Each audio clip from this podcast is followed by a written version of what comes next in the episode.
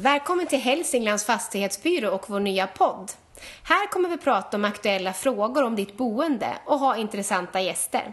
En viktig del för oss är också förklara så att alla förstår. Jag heter Ann-Sofie och jag kommer jobba här tillsammans med Filippe. Välkomna! Ja, nu kör vi!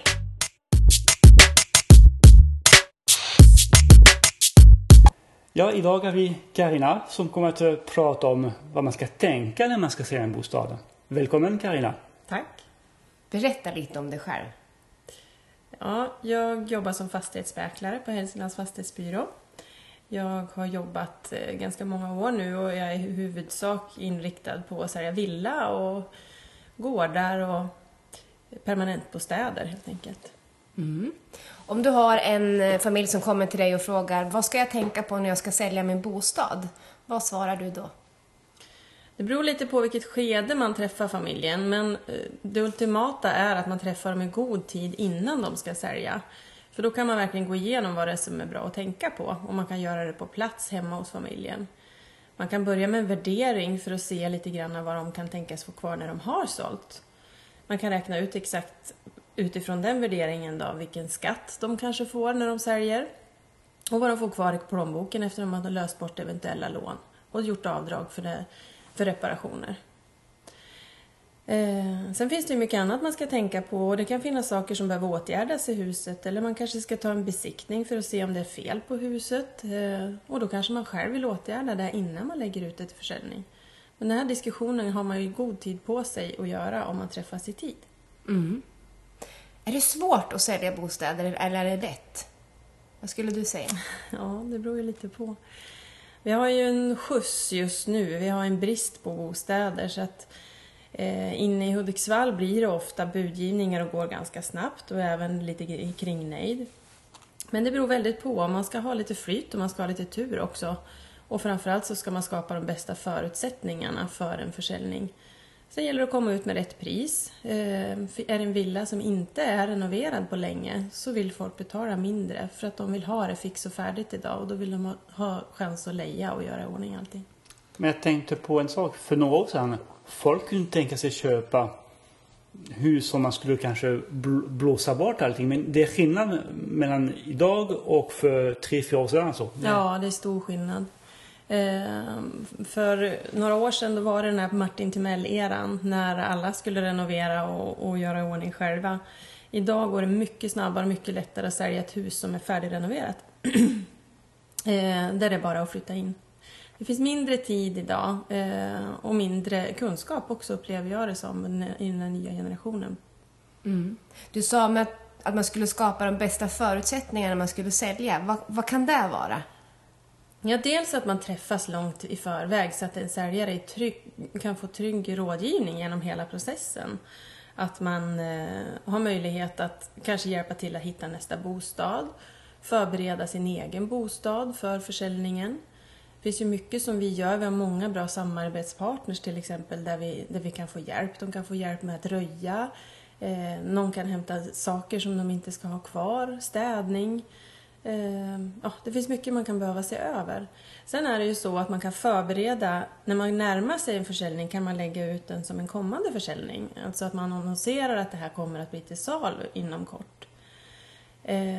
När man gör det då ringer ju kunderna in till oss och anmäler sitt intresse för den här bostaden. Så att vi då får kontakt med kunder innan vi ens har lagt ut det till försäljning. Mm.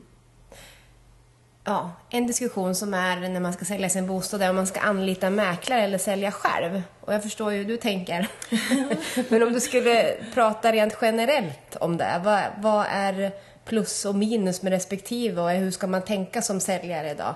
Klarar man en sån sak själv? Det beror väl lite grann på den kunskap man har som person. Också hur påläst man är. För det finns ju en hel del saker man ska tänka på kring en försäljning.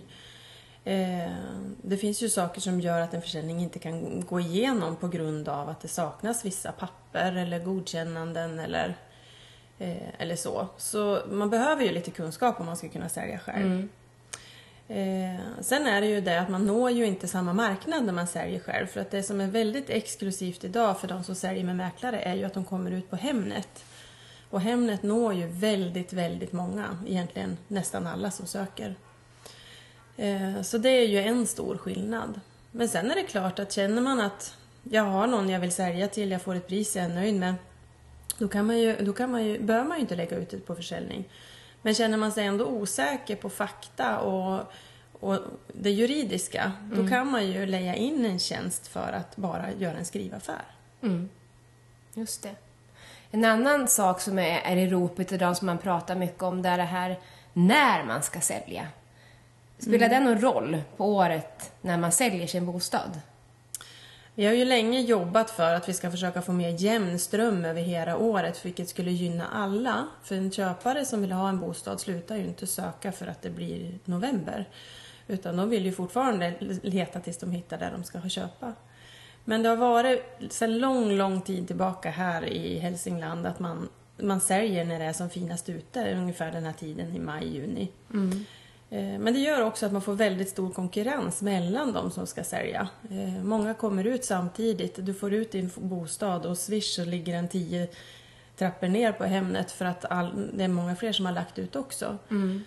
Man märker lite där på försäljningarna att kunderna som tittar nu, de vill även se det andra och jämföra med det tredje och gå på det fjärde innan de bestämmer sig. Mm. Är vi i februari och inte har så många bostäder till salu, då är de mer angelägna om att slå till. Och då får vi också ofta bra budgivningar.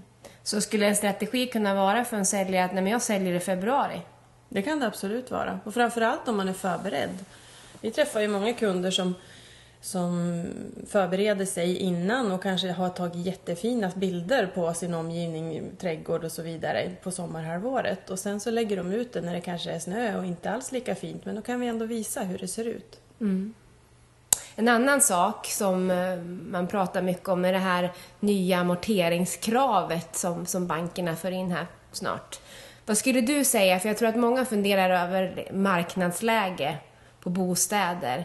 Kommer det inte gå att sälja bostäder nu efter det här datumet? Eller hur tror du om marknaden? Jo, det tror vi. Vi tror, det brukar bli när det kommer sådana här nya saker så brukar det mattas av ett tag. Det blir lite lugnare avvaktande tills de har fått koll på läget, köparna, och vet vad det innebär.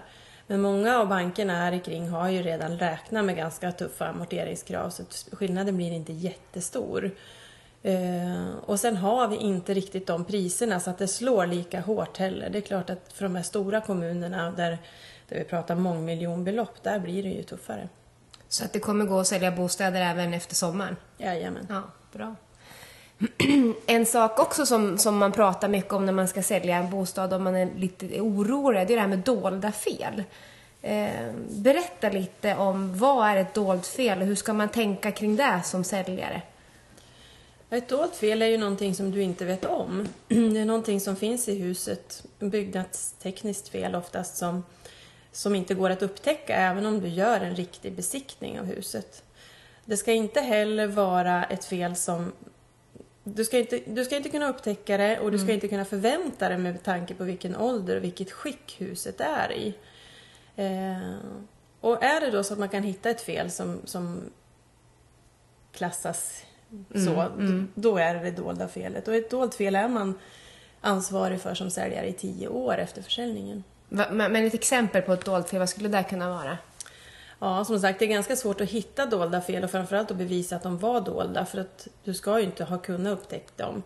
Men till exempel så kan det ju vara att ett badrum är gjort felaktigt med att det saknas tätskikt bakom kaklet, och det kan du ju omöjligen upptäcka förrän det rinner igenom vatten. Kan man på något vis, finns det någon försäkring mot det här? Eller? Ja, det gör det. Du kan välja att själv göra en besiktning av ditt hus innan du säljer. Och mot den besiktningen sen teckna en dolda felförsäkring då, som täcker både en eventuellt juridisk process och de här dolda felen om man skulle bli ersättningsskyldig då. Just det. Bra, nu har vi fått lite inblick hur det går till att sälja bostäder. Tips och råd. Om du skulle avslutningsvis, Karina, ge oss 3 eller 5 tips för de som går i tanken av att jag ska sälja min bostad. Vad skulle du ge dem för tips då?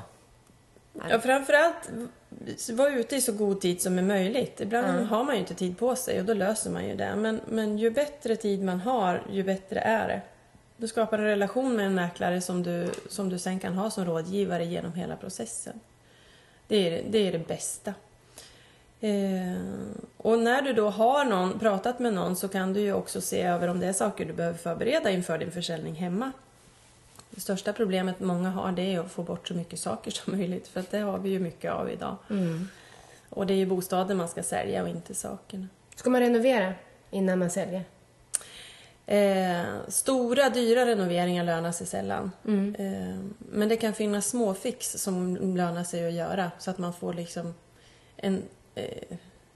att man känner att bostaden är omhändertagen. Ja, Och det kan man ju få hjälp att titta på då. Mm.